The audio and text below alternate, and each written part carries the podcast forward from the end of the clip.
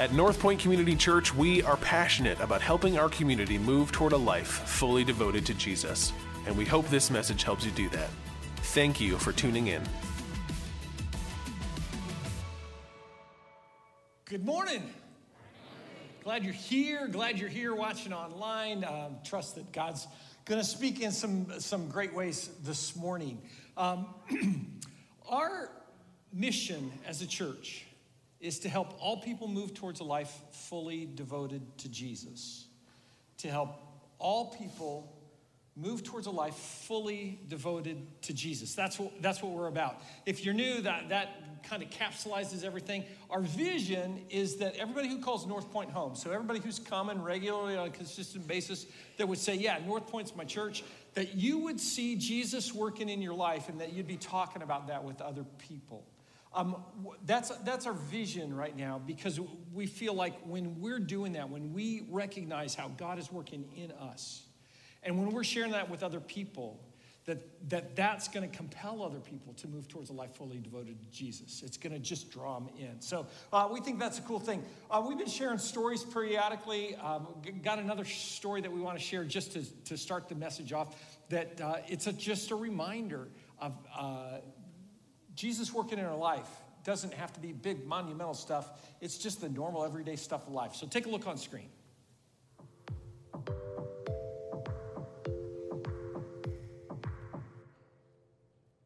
Hey everyone, um, my name is Miranda Schreiner, and um, I'm going to share our story. We were kind of nudged and encouraged by uh, by a few people to share our story about how God is moving in our life.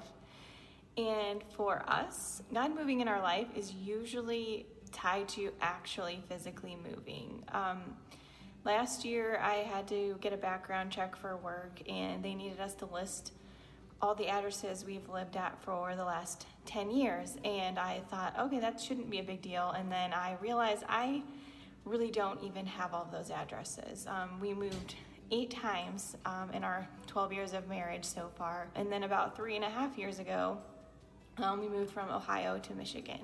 So we've done a lot of moving, and with every move, there's always been, you know, some resistance, some excitement, um, but God has always showed up every single time in ways that we we couldn't have imagined. Um, and I know for me, I really, really struggle with. I would like to see the entire picture. Like I like to know the next step, and I like to see the start and the finish, and kind of execute upon that plan. But um, throughout all of these processes, um, I'm definitely convicted of the fact that God's going to do what He needs to do and what He in His timing. Um, so for me, it's it's been a lot of trusting and a lot of waiting, um, and I'm really not good with waiting and being patient. But we started coming to North Point um, a few summers back, um, and just really loved the community. We joined a life group really started to get connected and that was really important for me because you know we had just moved here from ohio and i was struggling to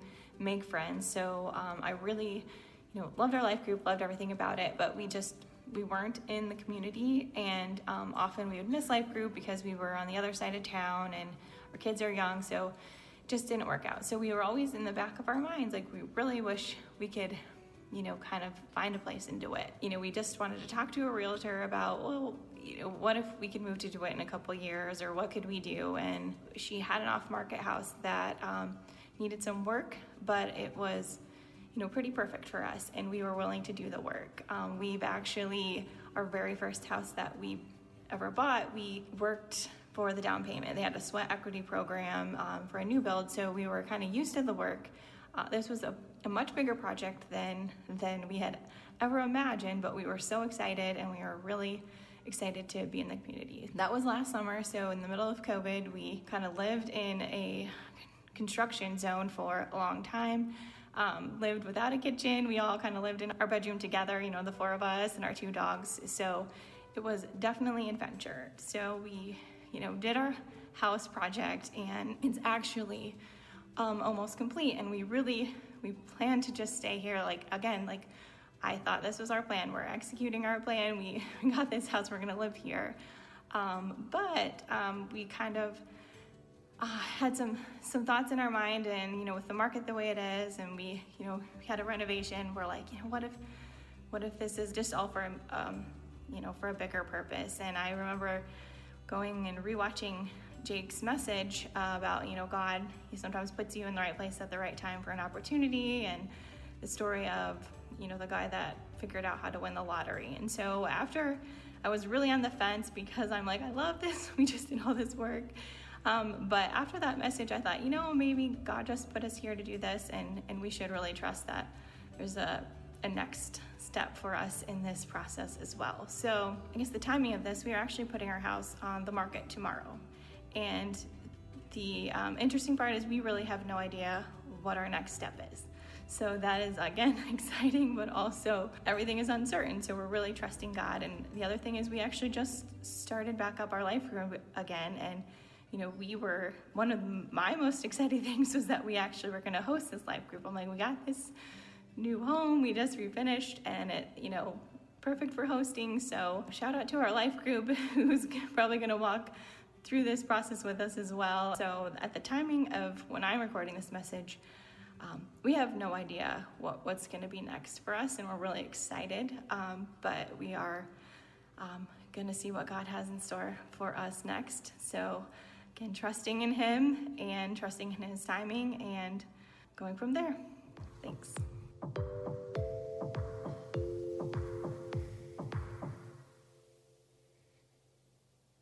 Can anybody relate to Miranda?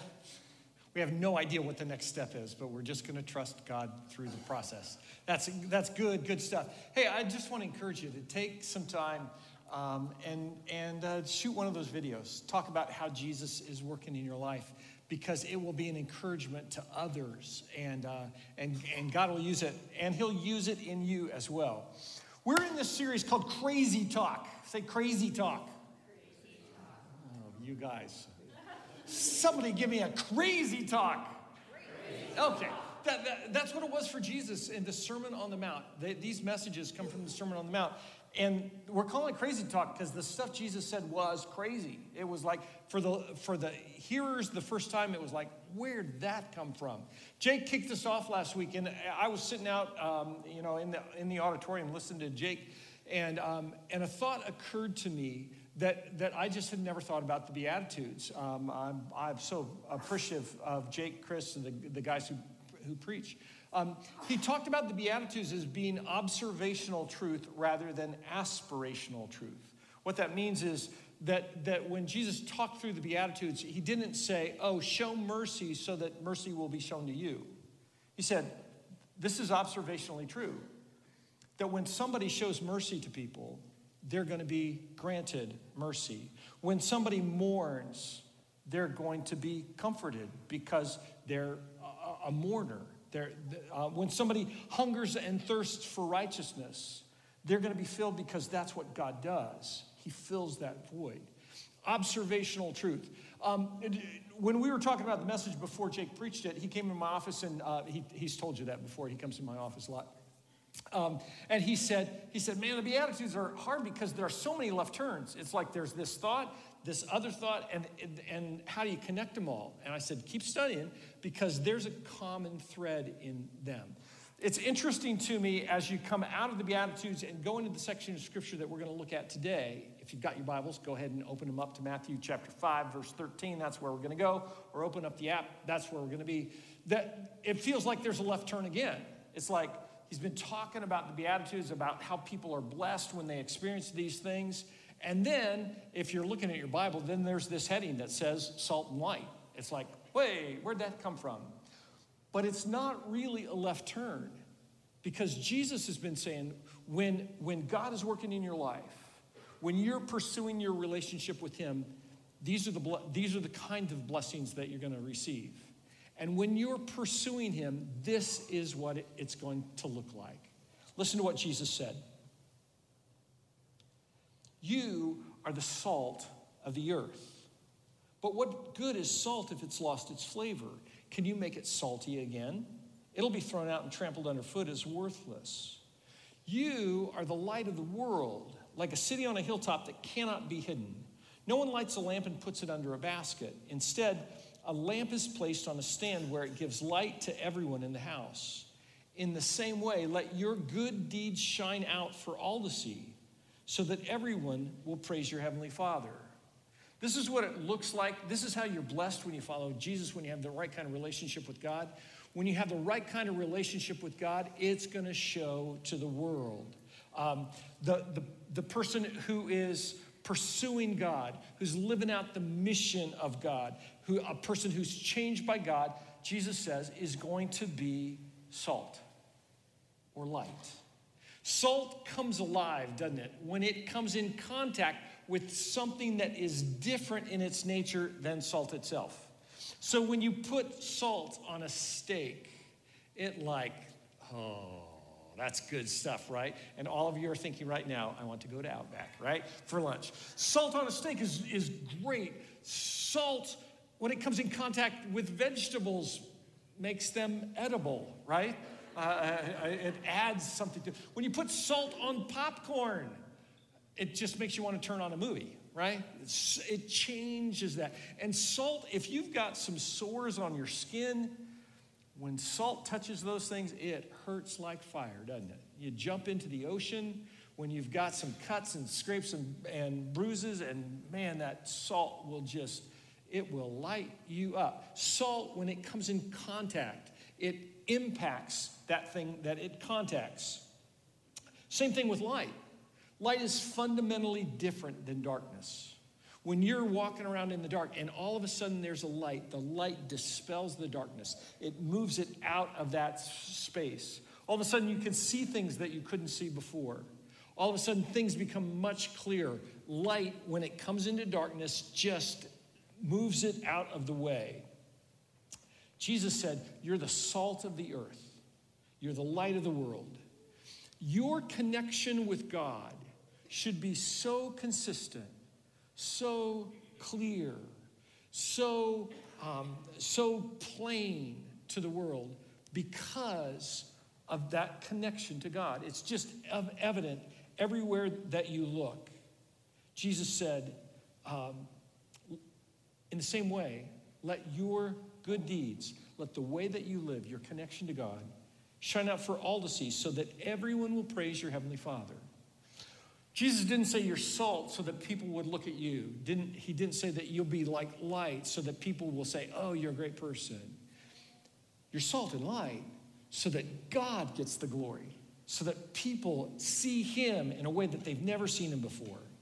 That brings up some really important questions, doesn't it, if you're a follower of Jesus?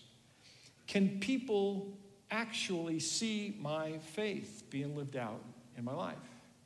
Can they see my relationship with God when I'm getting gas, when I'm driving down the road, when I'm shopping at Meijer? Can they see that when I encounter struggles at work, when, I, when, when there are difficult things that are going on in my life? Maybe an even deeper question is as, as you really stop to think about it, it, is my faith real? Is my relationship with God real? Am I salt and light? Because of that, or maybe it's not there at all. And, and then you ask a question to say, well, how do I discern that? Do I discern that by, by comparing to other people? Is my faith, is my faith better than my partner? Better, better maybe than the faith of my parents? Better than the faith of my pastor? And we do this comparison thing, right? It's interesting because, because we think, oh, that's not right. And yet Jesus compares our faith. He compares the way that we live out our faith in this passage of Scripture. We're going to see a little bit later a real clear comparison that he does, but he says uh, uh, initially, yeah, you're salt, you're light. Your faith is compared to salt and light. Um, comparison's a funny thing. It's, um, it's easy to compare ourselves to others. Um, we tend to measure ourselves by comparison. We say, I'm so much better looking than that person someone smile, laugh, do something. I, I, you know, we say, I'm so much skinnier than they are. Um, at my stage, I say, oh, I'm in so much better shape than that person who's my age that, that's uh, just a couch potato. We, we, com- we look at the externals. I'm so much smarter than that person. We look at the externals and we compare ourselves to try and justify where we are. But it's not just with externals, we do it with the stuff that's inside us too. We say, oh, man, I, I'm better than most people. Uh, this conversation I have with people a lot, where they say, you know what, I'm better than I'm better than most people. I don't do drugs. I don't beat my wife. I don't beat my kids. Um, I don't drink and drive. You know what? I'm, I'm, I'm, I don't watch dirty movies. I don't go to strip clubs. I don't lose my temper like that person. I don't waste my money. Um, you know, I haven't stooped so low as to cheer for Ohio State. Um, you know, I'm better than most people. I don't gossip like that person that, that's in the office that they told me. Did, can you believe they told me the other day about that guy? He got all his money from winning the lottery, and he's fathered four kids from four different wives, and he's going bankrupt. I would never gossip like that person. Just want to make that clear, okay? We, we say, you know, I'm better than most people. Sometimes, sometimes we say, uh, maybe I don't do those things all the time, but I do more good than bad. I do do some of those bad things, but I do more good than bad. I help my neighbor when I can. You know, I give blood when, when the church does a blood drive. I go to church more often than I don't. I, I'm a good person. I do more good than bad. And so we compare ourselves to others in kind of an arbitrary way, and we convince ourselves that we're in good shape. When we compare and it makes it makes us feel good about ourselves, that's a faulty comparison. Please don't miss that. It compares to the wrong thing. Because frankly, we're all a mess. If, if we're judging on a scale of one to 10, and I'm at a negative one and you're at a negative four, that doesn't help me to say I'm just not as bad as you. I've still missed the mark so completely. A comparison that helps us discern what's authentic, what's real, and what's counterfeit. That's a comparison that can help us. Did you know that the Department of Treasury, people who work for the Department of Treasury, for the FBI, for the Secret Service, that, that specialize in counterfeiting, they, they learn how to determine counterfeit money, not by studying counterfeit money. They learn how to, how to find counterfeit money by studying authentic US currency that they teach them to look at the, at the bills and to tilt them and to look at the sides and to look at where the print is elevated and to look at the things that are imprinted into it that you can only see as you look through the bill, all those kinds of things. So that when they encounter a, a counterfeit, a false bill, they recognize it right away. Those agents don't um, take a look at counterfeit counterfeit and authentic and say, oh, you know what? This counterfeit is so much better than this counterfeit. So um, we're only going to prosecute these guys with these counterfeit bills. We're going to let this one go because it's a good counterfeit, right? Not at all. They say it's either authentic or it's not. That's the challenge for us. Jesus said the depth of our relationship with God is going to make us live like salt. Um, seasoning, preserving the world around us. The depth of our relationship with God is going to make us like light in a dark place, exposing things that have been hidden. The, the problem for us is we recognize that our relationship with God is so important, but, but there's this longing for the world. We compare ourselves to the world. And sometimes we think, you know what? I don't want to miss out on what they're experiencing. And so we drift that way and become counterfeit Christians, counterfeit followers of Jesus. Paul wrote to the church in Rome and he said this Don't copy the behavior and customs of this world, but let God transform you into a new person by changing the way that you think. Then you will learn to know God's will for you, which is good and pleasing and perfect. Um, that pull of the world for us to conform to the world. Um, it permeates into our lives if we're not constantly pursuing a relationship with God. Um, there, there are lots of us that say, Yeah, I love Jesus, but our lives look just like the rest of the world. We struggle with the same struggles, the same fears, the same anxiety, the same, we have the same reactions to the things that happen to us. We have the same driving habits, the same social media posts, we have the same financial struggles. Jesus said, someone who's serious about knowing and pursuing and following God, that's no different than the rest of the world, is like salt that has lost its ability to be salty. and that that faith is worthless. It doesn't mean anything. It's just ready to be thrown out. It has no value.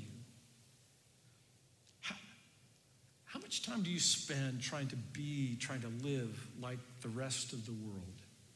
You know, there, there's this. Uh, there's this Christian stereotype that exists in the media, right? A, a, Christ follower is a woman with a bunch of kids who homeschools, who has long hair, who doesn't wear jewelry or makeup, uh, who wears out of date clothes from Walmart, right? That's the stereotype that's there. It's a, a man who's uneducated, who's closed minded, who's judgmental, who's Republican, who's Bible thumping, and hypo, hypocritical, who doesn't like to laugh or have fun and probably beats his kids.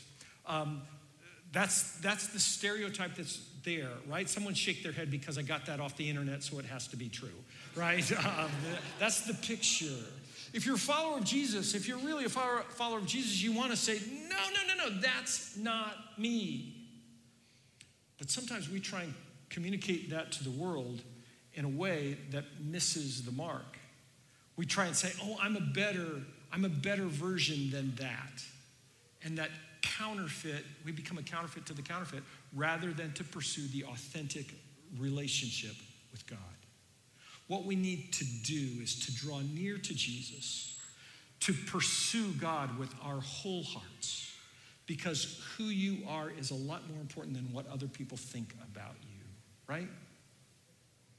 Who we are matters more than whether we connect to the world, whether we're like the world, whether we compare ourselves better or worse to others. Go back to what Jesus said. Jesus said, It's an observational truth that if you're really pursuing God, your life is going to be different. You're going to be blessed. You're going to be like salt and light. Others are going to be able to compare you to the way the rest of the world acts and to know that something's different. And the difference is going to show up in the way that you respond to the commands of God. Jesus goes on to say this, verse 17 Don't misunderstand why I've come. I didn't come to abolish the law of Moses or the writings of the prophets. No, I came to accomplish their purpose.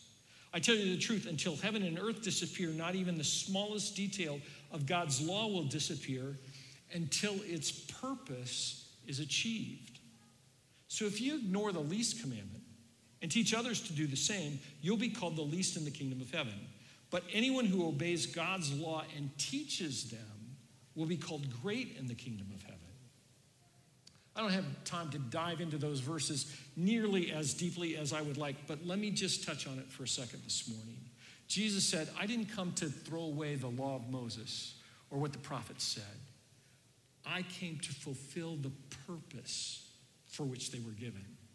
Um, none of, he, he says, none of God's law will disappear until the purpose for which it was given has been achieved. And Jesus said, and this was crazy talk. Jesus said, I am that purpose. I've come so that that purpose would be fulfilled. That's crazy, right?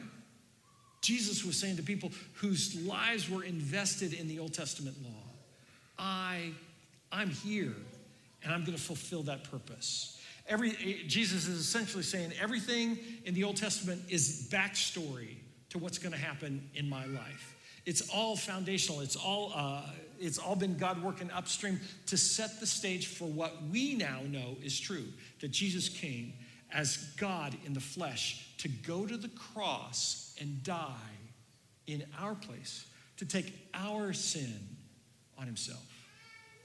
And then he rose from the grave and he ascended into heaven, and he's waiting for eternity for us to join him around the throne of God. We know that now. That was the purpose for which he came. That's the purpose why the law and the prophets were given.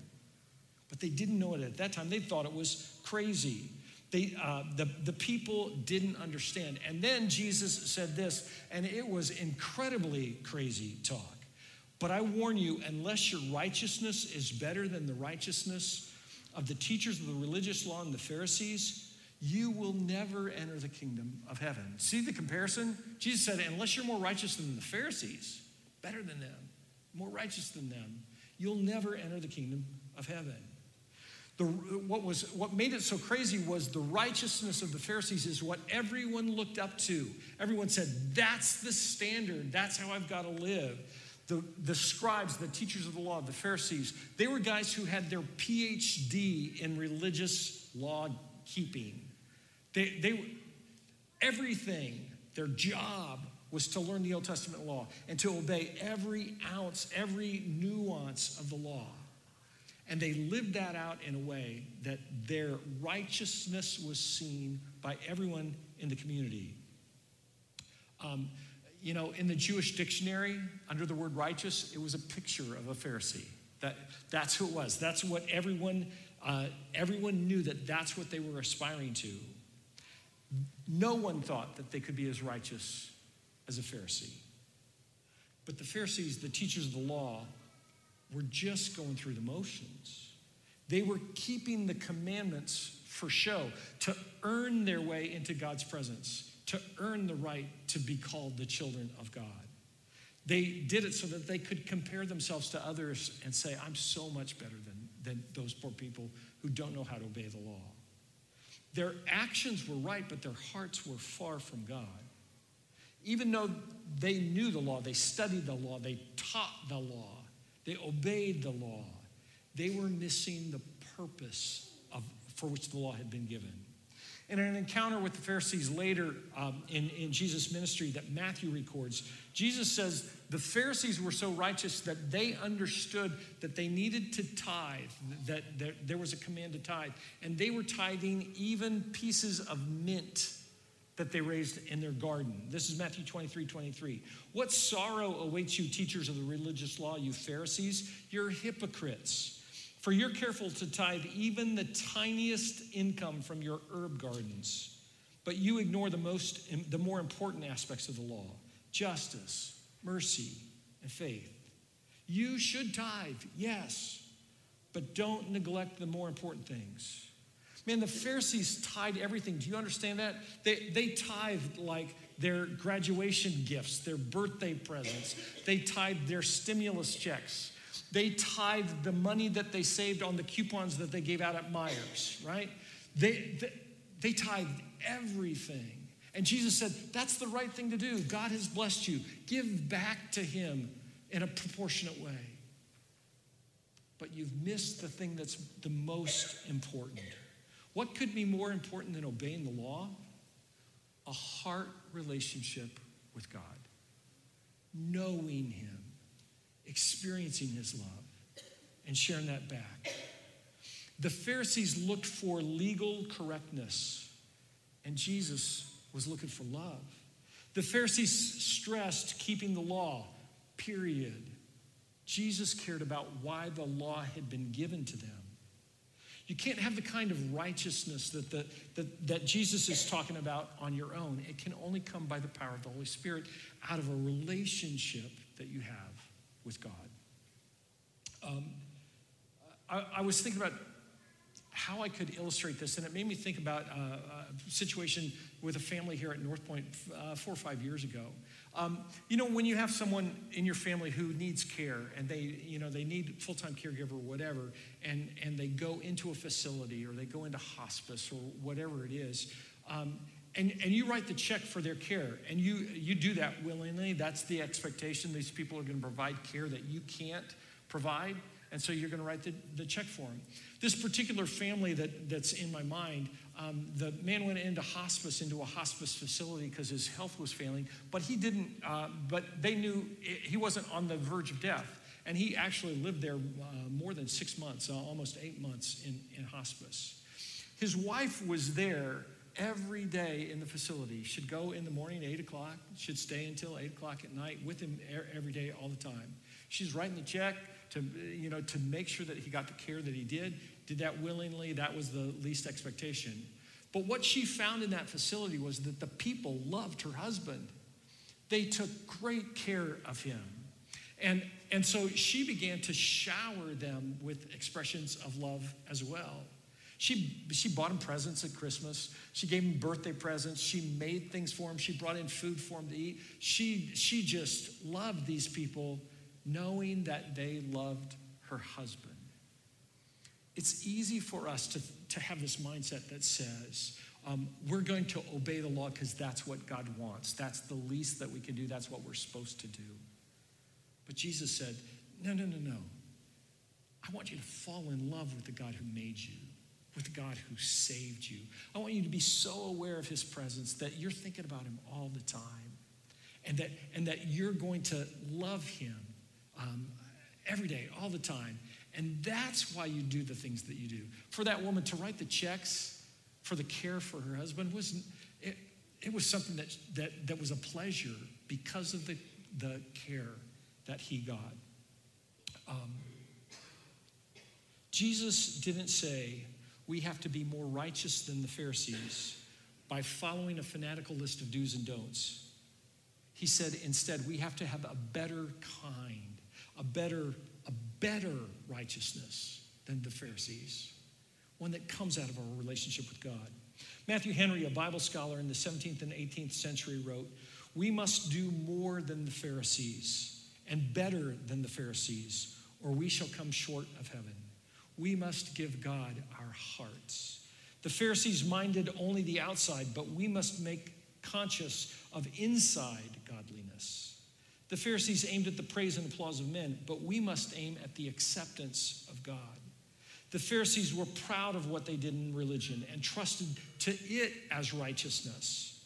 But we, when we have done all, must deny ourselves and say, We are unprofitable servants, and trust only to the righteousness of Christ. And thus we may go beyond the righteousness of the scribes and Pharisees. How can we have a righteousness greater than the Pharisees? It's, it's to have a righteousness that's characterized by a consuming pursuit of God, that we're thinking about Him all the time. How, what's God think of what I'm doing? Oh, I wonder what God is thinking of me. Oh, man, God loves this. He's created this for me to enjoy.